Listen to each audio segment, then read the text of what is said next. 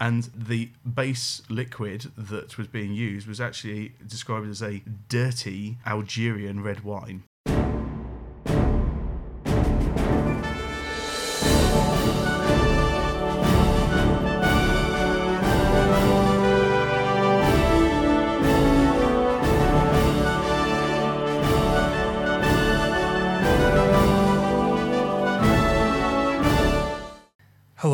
Welcome to For You the War is Over, a podcast on Second World War prisoner war escapes, hosted by me, Dave. and me, Tony. Now, in this episode, we're looking at Sergeant Rene Denis Rene, who was a flight engineer with 347 Squadron of 4 Group Bomber Command. So, a little bit, I think, on the Free French Forces.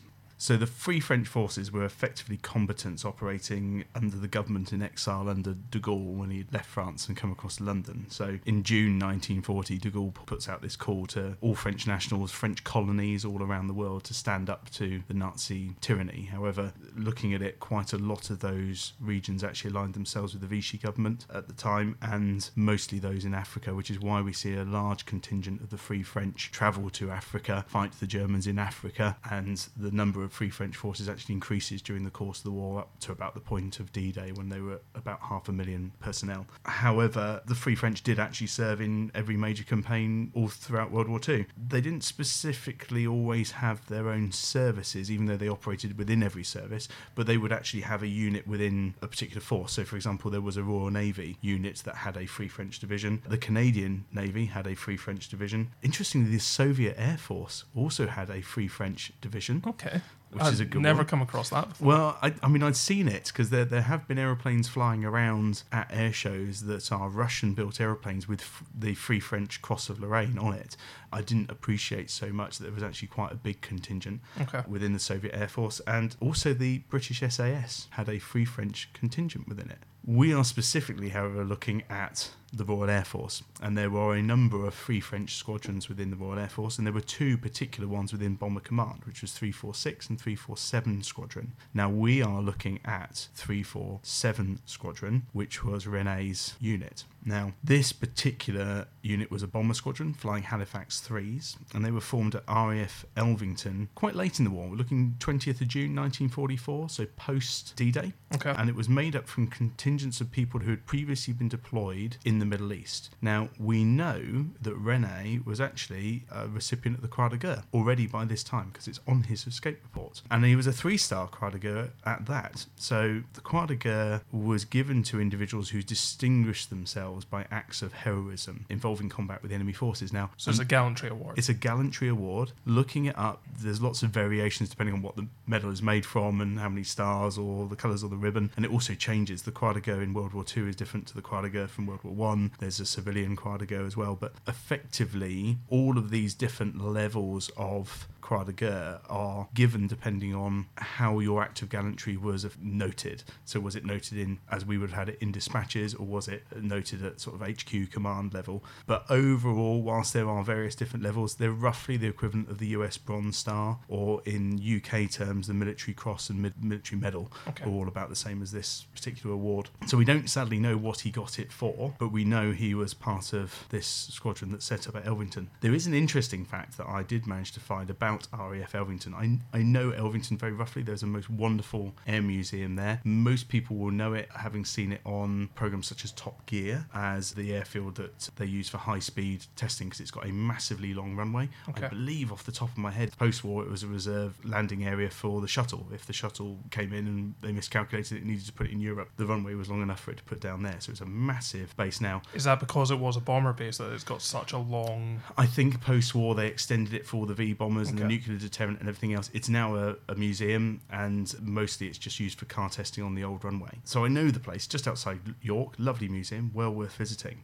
But the interesting fact that came up about this is it was one of the few air bases that when the Free French Squadron came to it, there were no women allowed on base. Now, most RAF bases obviously had a WAAF contingent, but it was strictly no women only on RAF Elvington. So there were no females on base, not in the catering, not in planning. It was a male only base. The other interesting fact that makes it very different from all of the other RAF bases is that the Free French had started a tradition down in Africa that every meal, and I outline every meal of the day, is accompanied by wine. And the base liquid that was being used was actually described as a dirty Algerian red wine that would be served breakfast, lunch, and dinner as standard on the base. That very different. awful. it does sound awful, but it is a very different operating system to every other RAF command, shall we say. But that's about all that I managed to get on Rene up until the point of his flight on this day. And we're actually looking at quite late. We're looking 16th mm. of January 1945. There was obviously still a big bombing campaign. Obviously, at that point, we're advancing through Europe quite fast and getting into Germany, but there was a requirement on the night of the 16th of January for the bombing of Magdeburg, which is the mission that Rene was on. 347 Squadron actually lost two aircraft that night, including Rene's, obviously. And what I had found on a little French website is they actually hadn't managed to fly their previous three missions, even though they had taken off. I found a bit of research that somebody had been doing who I think had found the crash site later on to say that the three previous missions to one they were lost on, the crew actually took off but returned to base with serious mechanical issues on each one. And that on the night that they were shot down, they had actually had a fire in number one engine on the left wing, because the Halifax is a big four engine bomber. Okay. It goes left to right if you're looking forward, one, two, and then on the other side, three and four. They'd actually had an engine fire in number one on start. They'd had to stop, have the ground crews extinguish it, inspect it, start again. They then had a magneto drop on another engine, which they couldn't clear. They had an engine running. There's normally two magnetos on an engine, provides the spark for the spark plugs. One packs up or it's failing. It gives you lower RPM because the sparking's not sparking as well as it should mm. and it's going to give you less power. But they elected because they had spent the last three missions returning to base that they actually wanted to go. So they left having had an engine fire on the ground and then one engine not performing as well as it should to go and bomb Magdeburg from Elvington in Yorkshire. I mean, not that I'm one to criticise the mechanics, but you think they would have got the hint that there was an issue with this plane? there was a big problem throughout the war with a lot of technical reliability. You've obviously looking at massive technological demand as opposing sides develop better and better equipment. But equally, how much work and effort do you put into something that potentially is only going to have a few short hours mm. of operation? A bomber is probably slightly longer, but if you think an average trip is say seven hours and you might get 10 trips out of a bomber, it's going to last 70 hours. Modern aeroplanes now we service every 50 hours mm-hmm. particularly earlier in the war, a lot of the fighters weren't getting anything near that. Mm-hmm. So there was no real service schedule or, or servicing program because they never lasted long enough to be serviced. I'm not sure how many missions this bomber had made because it mm. may well have served with another unit before joining the French unit, but assuming it had come on, on strength at the same time, it must have been at least six or seven months old. And it's quite possible that there are issues, but obviously, issues come about the more you use it, Yeah. it becomes obvious. They may well have fixed all these things, but maybe Yeah. it was getting a bit tired. So that brings us forward to that night, the 16th of January, when they're setting off. So they've had some problems and they're now electing to go. Now, there's a crew of seven on this bomber, and Rene is the flight engineer. So he would be flying up the front in the cockpit with the pilot. They leave at around about seven o'clock, and he just says, We took off from Elvington in Halifax seven o'clock on the 16th of January to bomb Magdeburg. 25 minutes after we had left the target on the return journey, the aircraft was attacked by a German fighter and the aircraft burst into flames. The pilot gave the order to bail out at an altitude of about 15,000 feet. Now, it's unlikely they were bombing from 15,000 feet. They were probably much higher. So they've evidently tried to fight this on the way down, and the pilots decided that they're not going to go anywhere. He gives in his report that a number of the crew, he was fate unknown at that time. We obviously have the benefit of time now to look at records of those seven crew. Obviously, Rene was survived. Two of the crew, the pilot and the mid upper gunner, were both killed in the either attack or the resulting crash. All of the others did actually parachute out and become prisoners of war. So, whilst he didn't know this at the time of giving his report, two had been killed, five had survived. He says, I bailed out and I landed about one kilometre west of Deerholzen at about half past ten at night. So what I find really interesting about this report, and not many of the reports actually mention this, is the way his training kicked in instantly. Because he says, "I sprinkled pepper over my parachute harness and Mae West and hid them in a bush." Now that is kind of classic escape and evasion training. It's brilliant, isn't it? Yeah, exactly. As much as these are all escape reports.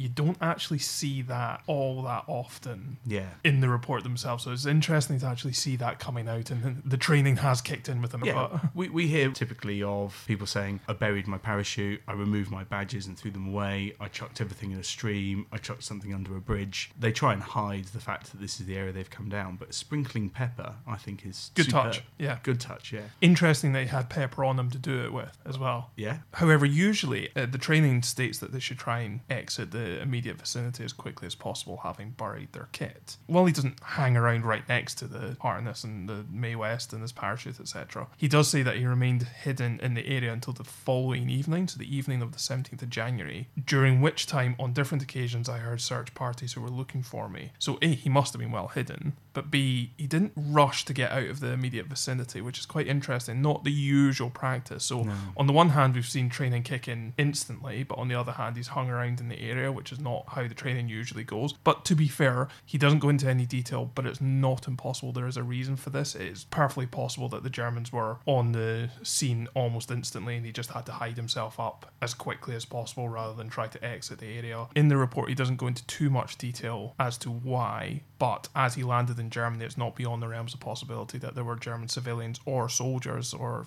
other troops on the scene quite quickly, and he just had to find somewhere to hide himself up in rather than trying to exit vicinity immediately. The opportunity may not just presented itself by virtue of the fact that he landed in Germany, whereas quite often we see them land in Netherlands, Belgium, France, etc. Yeah, completely. This is a slightly different twist on that, so that may explain why he hasn't left the area. Nonetheless, he has been able to hide himself well enough to survive until the following evening, so he survived an entire day. At about 5:30 in the evening on the 17th of January, I started walking west. At that time, I wore the dark blue uniform of the Free French Air Force, but I'd removed all my badges. So there's the badge removal. Yeah, and that's fairly common. Now, there's an interesting detail in his report where he says, On my way, I met many German civilians from whom I asked directions. I told them that I was a French worker. I spoke with them in German, which I'd learned in school in Switzerland and whilst living in Alsace Lorraine. Now, he doesn't explicitly state that he speaks fluent German, but it's pretty clear by virtue of the fact that he's able to ask for directions, converse with Germans in Germany, has lived in uh, Switzerland, and lived in Alsace Lorraine. So, Alsace Lorraine at this time and for s- several decades previously was a highly contested area between France and Germany. It had initially been part of France, had been claimed by Germany following the 1870 war and the unification of Germany.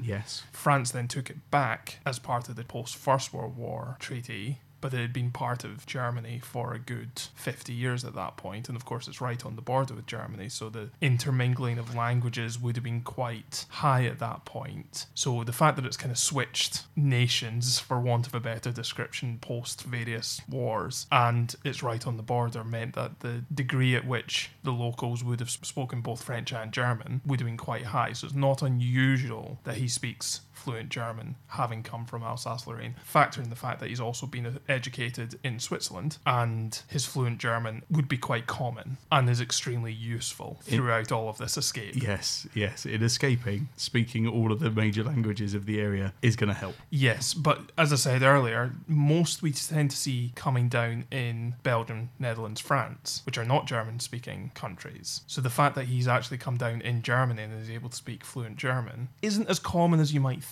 actually. Yeah, good point. So he's been travelling at night, following the main highway towards Hamelin, and he arrives there at about 11:30 in the morning on the 18th of January, and made his way directly to the railway station. A quick side point: this is the Hamelin of Pied Piper fame, Oh, yeah, that's, yeah. which is an early medieval tale. For those who don't know, it's supposed to be from about the 1100s.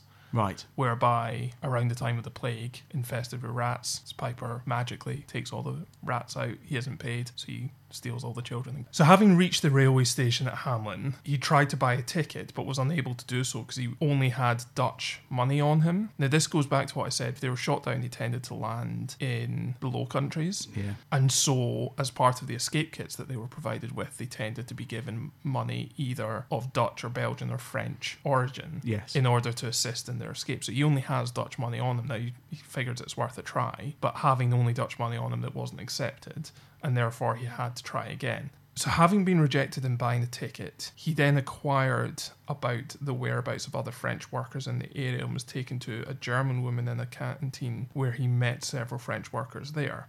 From there, he was introduced to the man of confidence in the local French working camp. Now, we have touched upon the man of confidence before. We have. Quick recap the man of confidence was the point of contact between the holding power and the prisoners, was a role typically performed by the SBO in an officer's camp, but it was essentially the, the person who was trusted by the prisoners to go and represent their interest to the holding powers, the Germans. Clearly, this is true in a working camp as it was in a prisoner of war camp. Yeah. Often on points of welfare, health, nutrition, guards brutality, perhaps. And so the man of confidence was a very senior person. He was not necessarily a senior rank, he was just a senior person that was well respected and they were voted upon. So it was an, a democratic appointment. I get you. Yeah. So Rene has been introduced to this man of confidence in the local French working camp. This man of confidence then took his escape kit and his Air Force identity card from him and hid them for him, so helping him out here. Because if you're caught with an RAF ID card, good chance you'd be Well, at that point in the war, maybe even shot. Yes, Terrorflieger.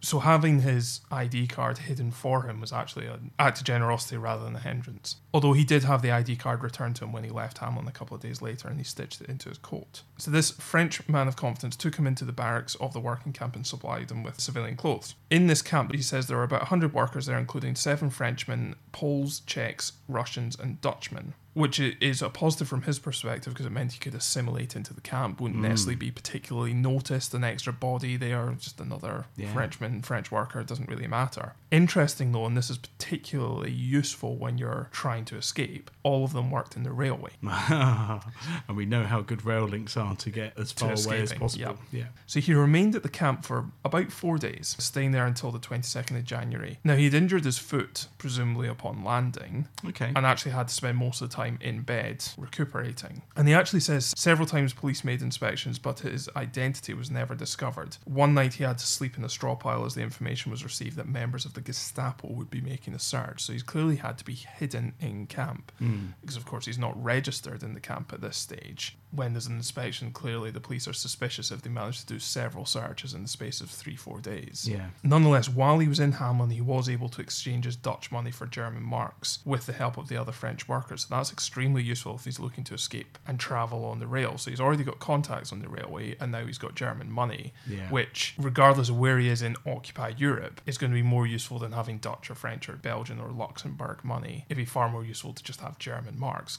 So to aid him in his journey, he'd been given food tickets by the workmen at Hamelin, which he was able to exchange for meal at workmen's canteens along the way. At nine o'clock in the morning on the 22nd of January, he boarded the workmen's train and was making his way to Hamm. Mm-hmm. Now, on the way there, he went through a place called Herford, which is roughly 175 kilometres away from Hamelin. Okay. And while there, an alert was sounded, an, An air raid. an air raid was sounded I get you. and all passengers had to leave the train for underground shelters in the station. While in this underground shelter, police officials were making an identity check. Now, he only had his RAF ID card on him, which he'd stitched into his coat. Oh. And so, because of that, he tried to dodge the identity check but was caught. Yeah, it's not like you can be seen to be leaving an air raid shelter In the middle of an air raid, yeah. without attracting suspicion. Exactly. And so he was taken to the local police station in Herford and interrogated there as to his squadron because they'd found his ID card during the search. Oh, in his jacket. in his jacket. Yeah. So that he was interrogated there as to a squadron, which he refused to tell them. Now, because of his refusal to tell them, the police sergeant actually started hitting him and threatening them they'd be taken to a place where they would make him talk. Ominous. Ominous and not an empty threat in Nazi Germany. Hmm. And so the police officer there made a short report, and Rennie was then sent with a corporal and two other guards towards the railway station, intending to take him to another town. Now, while walking through Herford to the station, the RAF started strafing the town. Right. Okay. And so the corporal told the two guards to take Rene and go and find shelter. So they took him to an alleyway between two houses. He states in his report some of the strafing was very close and the corporal threw himself on the ground. Because of that, I thought it was an ideal opportunity for me to make my getaway. So presumably Rene has not thrown himself to the ground and. He's, he's stood up to take this and and- yeah, exactly. And in effect, he has been rescued by strafing, allied strafing. ballsy. Yeah, exactly. So in reality, he has only actually been captured for a couple of hours here. Yeah. He doesn't state specifically how long, but he is only in German hands for a couple of hours. Well, if that even actually, because if he was on the train and they got the airway warning that there were allies approaching, and then he goes into the shelter, And the allies are then there. and then the allies are then there as he's being taken somewhere else, it could even be as, little as an hour. Yeah, I mean, he doesn't state how long he's in the police station for, but he's not in custody for long. Nonetheless, he was held, Right. which is why this is technically an escape. I get you. So, having almost immediately regained his freedom, he left Herford immediately and walked cross country to Bielefeld, arriving after dark. So, he's clearly walked the 15 kilometres through the day into the following night. And again, while there, there was another alert while he was in the station there. I know we've said it's January 1945, but clearly, Allied activity is quite high. exactly. And so he took another workman's train and actually made it to Hamm, arriving there around about midnight. There he changed trains and went to Dortmund, arriving around about 1 in the morning on the 23rd of January. And after waiting an hour and a half at the station, he took another train to Mulheim am Rhein. So he's now reached the River Rhine. Now, as we said earlier, the Allies haven't crossed the Rhine yet, so he's No. still in German-held territory, but he's certainly heading towards the Allied lines. Yeah, it'd been, it'd been another couple of months March, wasn't it? Yeah, but equally, the they weren't that far away either because the fighting on the Rhine took a long time. Yeah. It was a very difficult river to cross, so the Allied lines weren't too far on the other side. His intention there was to walk across the Hohenzollern Bridge with the intent of crossing the Rhine to Cologne. However, when he reached the bridge, he states, I noticed that all civilians had to show identity documents before crossing the bridge, while soldiers could pass unmolested. I therefore returned to the town where I approached a truck with Belgian soldiers in German uniform belonging to an SS division. I told them in French that I was a French workman who had lost his papers and wanted to go to Cologne.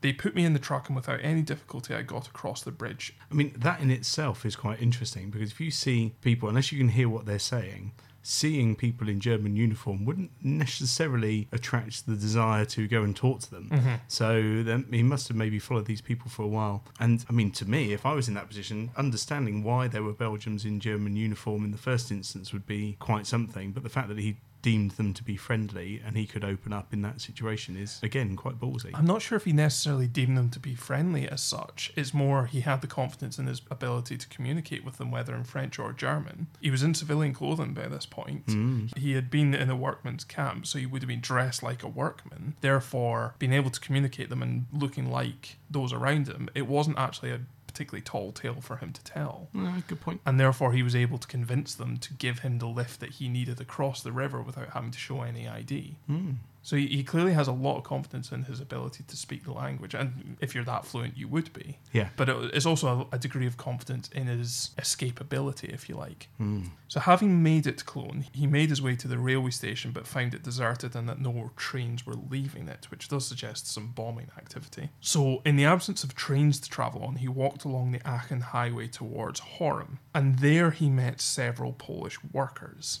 who, of course, were able to help him, much more amenable to help him as well. I can't imagine the Poles were particularly loyal to the Germans by 1945. No, not at all. I asked them in German if there were any Frenchmen around, and I was taken to the French man of confidence to whom I explained my identity. So again, he's going straight to the reliable point of contact within any grouping. And this man of confidence took him to the sleeping quarters after taking away his Air, Air Force identity card and hiding it on his person. So this man of confidence is actually taking a big risk himself by having this ID card on him. He remained in these barracks for three days until the 26th of January when he was given a bicycle. Oh, good old bicycle. Oh. well, at least he was given it rather than stealing it. Exactly. We Uh, saw a lot in Series 3 of bicycle theft. Mhm. Nice change to actually being gifted one. It was his intention to make his way towards the Allied lines on this bike. However, he only got as far as Steinstrasse, uh, where he was stopped by German soldiers. And not having any ID on him, he was not permitted to go any further as the locality was already under Allied fire. So we now know that he's basically right at the front line. He is, yeah. He therefore returned to the French working camp at Horrem. So, having returned to Horrem, on the same afternoon, he was taken by the French man of confidence to the Arbeitsamt, which is basically like a German job centre or labour exchange, if you like. Yeah, that's that's yeah, that would make sense. And there he told them that he'd been ev- evacuated by German SS troops from Belgium to Germany and that he wanted to work. So, having registered as a foreign worker at this Arbeitsamt or labour exchange, he was given a certificate to go to Elsdorf to find employment at a grocery store, retail, and wholesale as a driver. Okay. So he's effectively been given this certificate that registers him as a foreign worker to do any driving, which becomes quite convenient actually. Very convenient a vehicle. Yeah. Yeah. So later that day, he went to the address that was given to him, but he was told that there was no work for him. He was then sent to the General Transport Office at Bergheim, where they phoned a Dr. Andre, chief of the Arbeitsamt in the Cologne district, whose offices were at Horrem, to find out if a driver was needed. He was therefore told to report to this Dr. Andre on the 1st of February, and in the meantime, he just remained at the workmen's barracks at Horrem. Now, th- this is actually quite fortuitous because on the 8th of February, so a week after this introduction was made, he was given a truck, the engine of which had broken down, and so he was actually out of work. Right. So, as a result of that, he ended up being employed as the personal driver to this Dr. Andre. Mm-hmm. So, essentially, quite a senior local German official. Yeah. He is now the chauffeur. That's good. Yeah. Yeah. Great cover, but also quite a. There's a wonderful irony to an escaped prisoner of war Yes. ending up as a personal chauffeur to a local German official yes. as his cover while he waits for the Allied lines to advance. yes. You I have like to hand it to him. He's really pulled it out the bag here. He- This is good. And so, as a result of this, he ends up with an Arbeitsbuch für Ausländer, which is basically foreign workers ID, and remained with this Dr. Andre until the 26th of February, and basically was just traveling around the district the entire time. On the 26th of February, the Allied forces were now only about 15 kilometres away, so he went into hiding with the other French workers and the German families somewhere between Horrem and Ichendorf, remaining there until the 1st of March. And at 6.30 in the morning on the 1st of March, he crossed the Allied lines with the French man of confidence. Now, I actually looked this up to see where the Allies had reached on the 1st of March. Okay.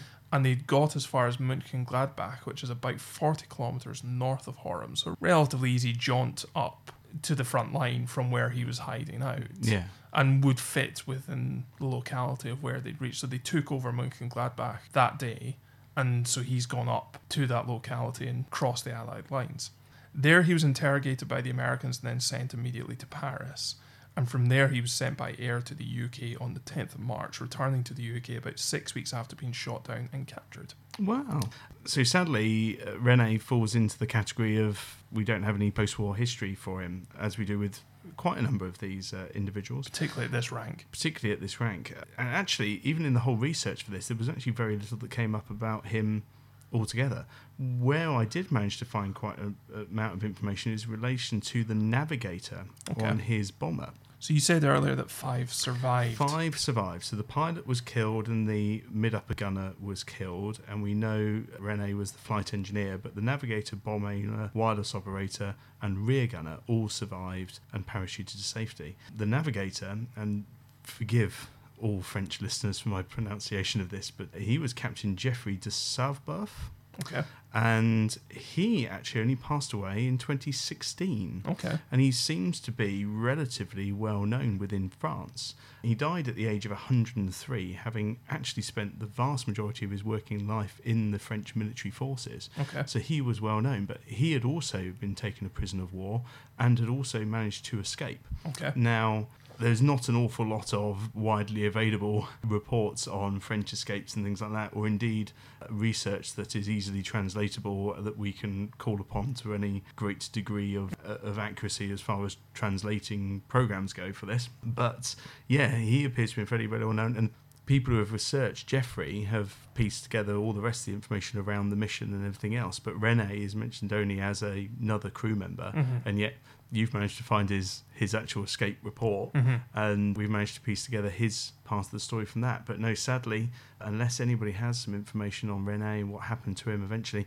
I, I think we can well presume with uh, getting back to the UK in March 1945, he was unlikely to have gone on and done much further service. So almost certainly, hopefully, survived the rest of the war. But unfortunately, that's where Yeah, the se- research ends. It seems a reasonable assumption that he took part in no further fighting. What I find interesting about this particular escape is he was only held for a couple of hours at most, and yet that innate desire to escape was still there. Hmm. Now, it's not in everyone, as as we know. It's actually a relatively small percentage of people who were captured actually wanted to escape and took part in escape. Yet with him, within hours, he was pushing to escape, and it's I just find it interesting that it, it doesn't take months and years of captivity to develop that desire. It can be there from the second you're captured, and that's certainly evident with him in this escape.